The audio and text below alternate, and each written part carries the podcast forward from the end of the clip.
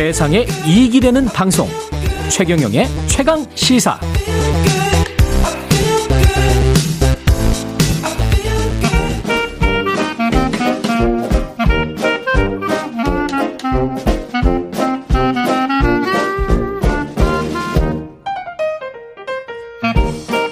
네, 최경룡의 최강 시사 경제합시다. 월요일은 명쾌한 경제 이야기 해보고 있습니다. 어제 마무리된 G7 정상회의 탄소 중립도 좀 다뤄야 될 것 같고요. 글로벌 경제에 미칠 영향 박정호 명지대학교 특임 교수 나와 계십니다. 안녕하십니까? 예, 안녕하세요. 예. G7 정상회의 G7이라는 게 G7 나라들만 참석하는 거였는데 네. 한국이 갔습니다. 예, 그러니까요. 예. 이게 사실 그 어떻게 생각하실지 모르겠습니다만 이게 예. 굉장한 일이거든요. 굉장한 거예요, 사실. 어, 예. 사실 우리가 이제 교과서적으로는요. 예. 국제 기구 그러니까 국제 국제 사회의 여러 가지 룰이라는 것은 유엔이죠, 뭐. 예. 예. 유엔에서 예. 투표에 의거해서 결정하는 경우가 일반적이거든요. 그런데 예. 유엔의 예. 투표라는 것은 아무리 부자 나라든 아무리 가난한 나라든 예. 원래 일국이 한 표를 행사하는 게 원칙이긴 합니다. 그렇죠. 예. 예. 그게 이제 표면상의 예. 원칙이고요. 예. 그런데 통상적으로 국제사회의 그 많은 국가들의 이해관계를 조정해서 단일 의견을 조율하기 전에는 음. 사전에 어떤 가이드, 방향성을 잡아주는 어떤 국제기구가 있어야 되는 경우들이 있거든요. 예. 그리고 또 역시 뭐 또 강대국들 같은 경우는 자신들의 입장을 좀 더 어, 사전에 조율해야 될 필요가 있고요. 음. 바로 그래서 실질적으로 전 세계에서 가장 우리 국제사회는 우리 인류는 앞으로 어떻게 나아가자 음. 이런 것들을 결정하는 가장 중요한 기구 하면 예. 유엔이 아니라 사실 G7입니다. 그렇죠. 예. 특히 서방 진영에서 그렇습니다. 맞습니다. 예. 바로 그런 G7 국 가들하고 지금 같이 참여국으로 그리고 음. 머지않아서 아마 정식 이제 회원국이 될 것으로 보여지는데요. 아, 가능성이 있습니까? 예, 저는 굉장히 높다고 봅니다. 예. 이런 것은 예전에 우리나라의 그 미래를 좌우하는 중요한 국제적인 회담장에 예. 우리가 입장도 못하거나 우리 의견도 아예 개지 개제도 못했던 많은 경우가 있어요. 카스라 테프트 밀리학이 갑자기 생각이 그, 어, 전, 전 대표적으로 제일 먼저 그게 예. 떠올랐는데 예. 얄타 회담. 얄타 회담. 예, 우리 그렇죠. 분단 여부를 결정하는 회담에서 예. 우리는 정작 정작 참여도 못 했거든요. 그렇죠. 예. 예. 그런데 이게 불과 뭐 한 100년도 안 돼서 음. 가장 수뇌부까지 올라갔다라는 건 아마 세계적으로 유례를 찾기 어렵다. 저는 이렇게 말씀드립니다. 대단한 거긴 합니다. 이, 이, 특히 이제 G7 회의에서 이번에는 바이든 대통령이 이제 신임 미국 대통령이 참여해서 네.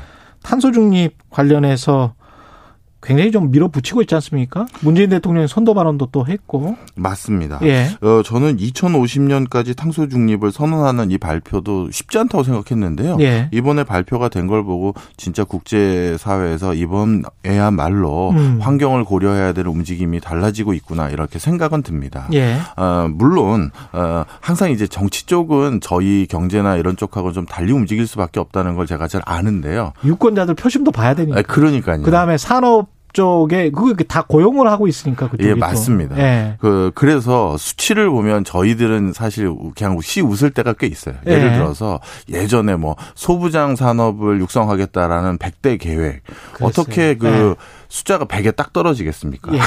다 모았죠. 예, 예, 그냥 모으는 거죠. 100에 상징적으로. 예. 예. 정치라는 건 이제 뭐 아젠다를 세팅해야 되니까요. 그 이미지도 중요하니까요. 네. 그리고 예. 뭐 예를 들어서 뭐 최저임금도 아주 아주 경제적으로 산 어, 산출해서 뭐 8만 9천 원이든 9만 1,500원이든 이런 게 아니라 뭐 그냥 만 원. 뭐 이런 거. 이번에도 2050년이라는 게 실제 어떤 굉장히 어, 정교하게 산출된 연도는 아니에요. 2049년일 수도 있겠네요. 그렇죠. 네. 뭐 그리고 뭐 아주 정교하게 많은 산업적인 피해와 경제성까지 고려해서 아니면 음. 지구 환경에 대한 고려를 통해서 몇 년이다 이렇게 객관적인 건 아닌데 네. 이번 2050년이란 이 숫자를 제가 개인적으로 바라보는 스탠스는요. 네. 어 이게 생각보다 절대 미룰 수는 없는데 예. 지금 당장 너무 빨리 할 수도 없는 고심 속에 나온 단어다 어, 연도다 그렇겠죠. 이렇게 봅니다. 원래 네. 환경을 지키려면은 우리가 돈이 들어가요. 음. 어, 예를 들어서요. 기업들이 기업들 입장에선 환경 안 지키고 음. 본인들의 경영 활동만 수행하면 코스트가 가장 낮아지겠죠. 예.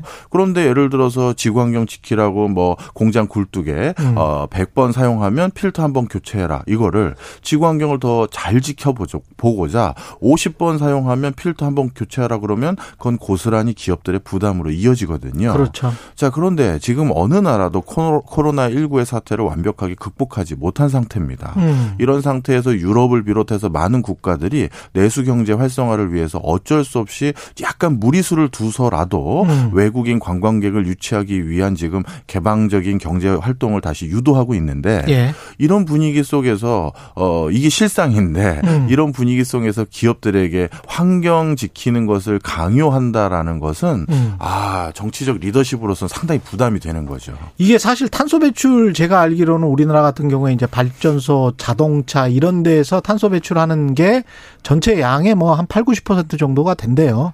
호주, 뉴질랜드 같은 나라들은 뭐 가령 소가 이렇게 뭐 그렇게 하면 예 메탄가스가 분출이 되기 때문에 그것 때문에 탄소 배출이 많아지고 한국 같은 경우는 제조 때문에 그렇다는데 결국은 굉장히 제조업들 같은 경우는 제조국들 같은 경우는 피해가 있잖아요. 맞습니다. 그래서 최근 코로나19 터지기 전부터 음. 코로나19 터지고 나선 더더욱 그런데요. 국제사회에서 친환경의 기조가 완전히 달라졌어요. 예. 예전에는 우리가 일견 생각하기에 뭔가 어그 고도의 문명 국가로 진화 발전하고 있는 선진국은 지구 환경을 지키자는 데 더 앞장설 것 같고 음. 이제 막 개발을 시작해야 될 후진국들 같은 경우 오히려 조금 더 미루자 이런 인식이 있을 거라고 생각하기 쉬운데요. 예. 정반대가 됐습니다.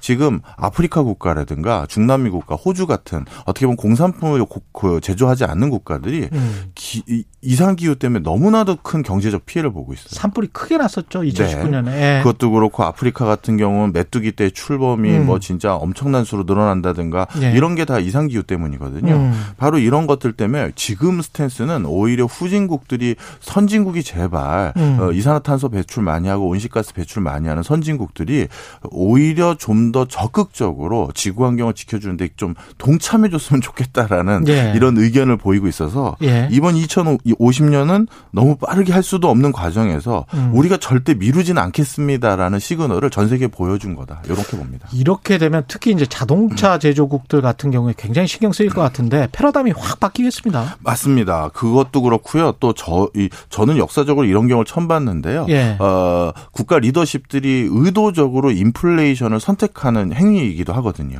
그렇죠. 공산품의 네. 가격들도 올라갈 거고요. 그리고 에너지 수급이라는 건 가장 저렴하게 전기를 밝히기 위한 여러 그 최적화되는 과정 속에 지금에 이른 것인데 음. 그거를 일순간 굉장히 빠른 속도로 중단하고 음. 아직까지 경제성, 최산성을 확보하지 못한 신재생 에너지를 활용한다는 건 일정 부분 인플레이션 등 사회적인 부담을 뭐 부담하겠다 이런 의도가 같이 담겨져 있는 그러네요. 것이죠. 예. 생각해 보니까 석탄, 석유 이게 더 싸니까 우리가 그렇죠. 그 에너지에 의존을 했었거든요. 네. 근데 이게 훨씬 더 비싼 에너지를 쓴다는 거는 가격이 전반적으로 높아질 수밖에 없네요. 그렇습니다. 중국 같은 경우는 반발 아닙니까? 중국하고 러시아가 예. 가장 크게 반발하고 있는 대표적인 국가입니다. 예. 탄소 중립 50년, 2050년에 어, 대한 의, 도가 있음을 네. 여기저기 국제사회에서 냄새를 많이 풍겼었거든요. 예. 근데 러시아하고 중국이 가장 먼저 반대를 했었었고요. 음. 그것이 자칫 본인들에게 무역 압박, 통상 압박으로 작용할 것을 우려하고 있는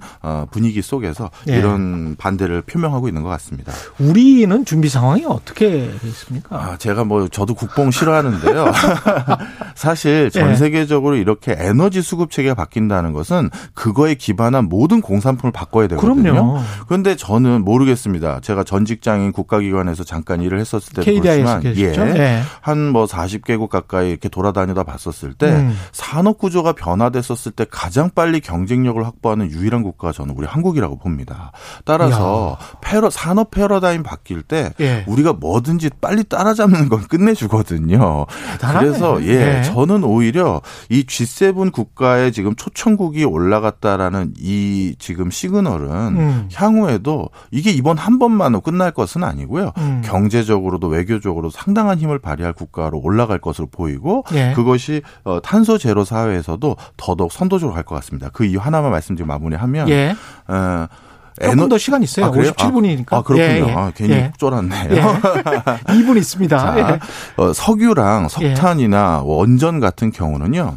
에너지를 얼만큼 때우면 태우면 음. 그것을 안정적으로 에너지를 수급받을 수 있어요. 그러니까 기절을 만들 수가 있는 거죠. 그렇죠. 그렇죠. 그런데 풍력, 태양광 이런 것들은 에너지 수급을 우리가 통제할 수가 없죠. 맞습니다. 뭐 날씨가 안 좋아진다든가 바람이 안 분다든가 그런 과정에서는 에너지 수급의 불균형을 어, 제어하고 음. 그리고 부족한 에너지를 원래 저장한 것들로 다시 돌리는 이런 것들에 대한 장치가 필요한데 스마트 이, 그리드 예. 그렇죠. 이 모든 것에 다 반도체가 또 들어가요. 네. 스마트 그리드에. 예. 예. 그리고 이 신재생 에너지의 모든 것들은 다 배터리에 저장을 해야 배터리군요. 됩니다. 예. 그리고 그런 것들을 제일 잘 만들어서 휴대폰에 또는 자동차에 넣을 수 있는 국가. 저는 굉장한 경쟁력을 갖춰 갈 것이다. 이렇게 오, 말씀드립니다. 어떻게 하다 보니까 우리의 산업 미 포지셔닝이에요. 그게 참 시와 때 이준석 당 대표가 시와 때를 잘 만나는 것처럼 이거 어떻게 보면 저 천운입니다. 천운. 예. 네. 앞으로도 그래서 이렇게 변화되는 어떤 상황에 발빠르게 예. 적응할 수 있는 어떤 기업가 정신들, 혁신 음. 역량 이건 우리 사회에서 절대 놔서는 안 된 DNA다. 저는 이렇게 평가하고요. 예. 외교 분야에서도 예. 이렇게 변화되는 시류 속에서 예. 어, 어느 한쪽에 치우치지 않고 모든 국가하고 잘 지내서 여기저기 장사 할 수 있는 기회를 막 우리는 뭐 그렇게 예, 만들어줬으면 좋겠습니다. 예. 다음 주에 뭐 글로벌 법인세나 이 인플레이션 이야기도 약간 좀 해야 되는데. 예, 오늘 그걸 못했네요. 예, 알겠습니다. 다음 시간 기대하겠습니다. 말씀 감사하고요. 지금까지 경제합시다. 박정호 교수였습니다. 고맙습니다. 감사합니다. 예, KBS 일라디오 최경영의 최강시사 오늘은 여기까지입니다. 내일 뵙겠습니다. 고맙습니다.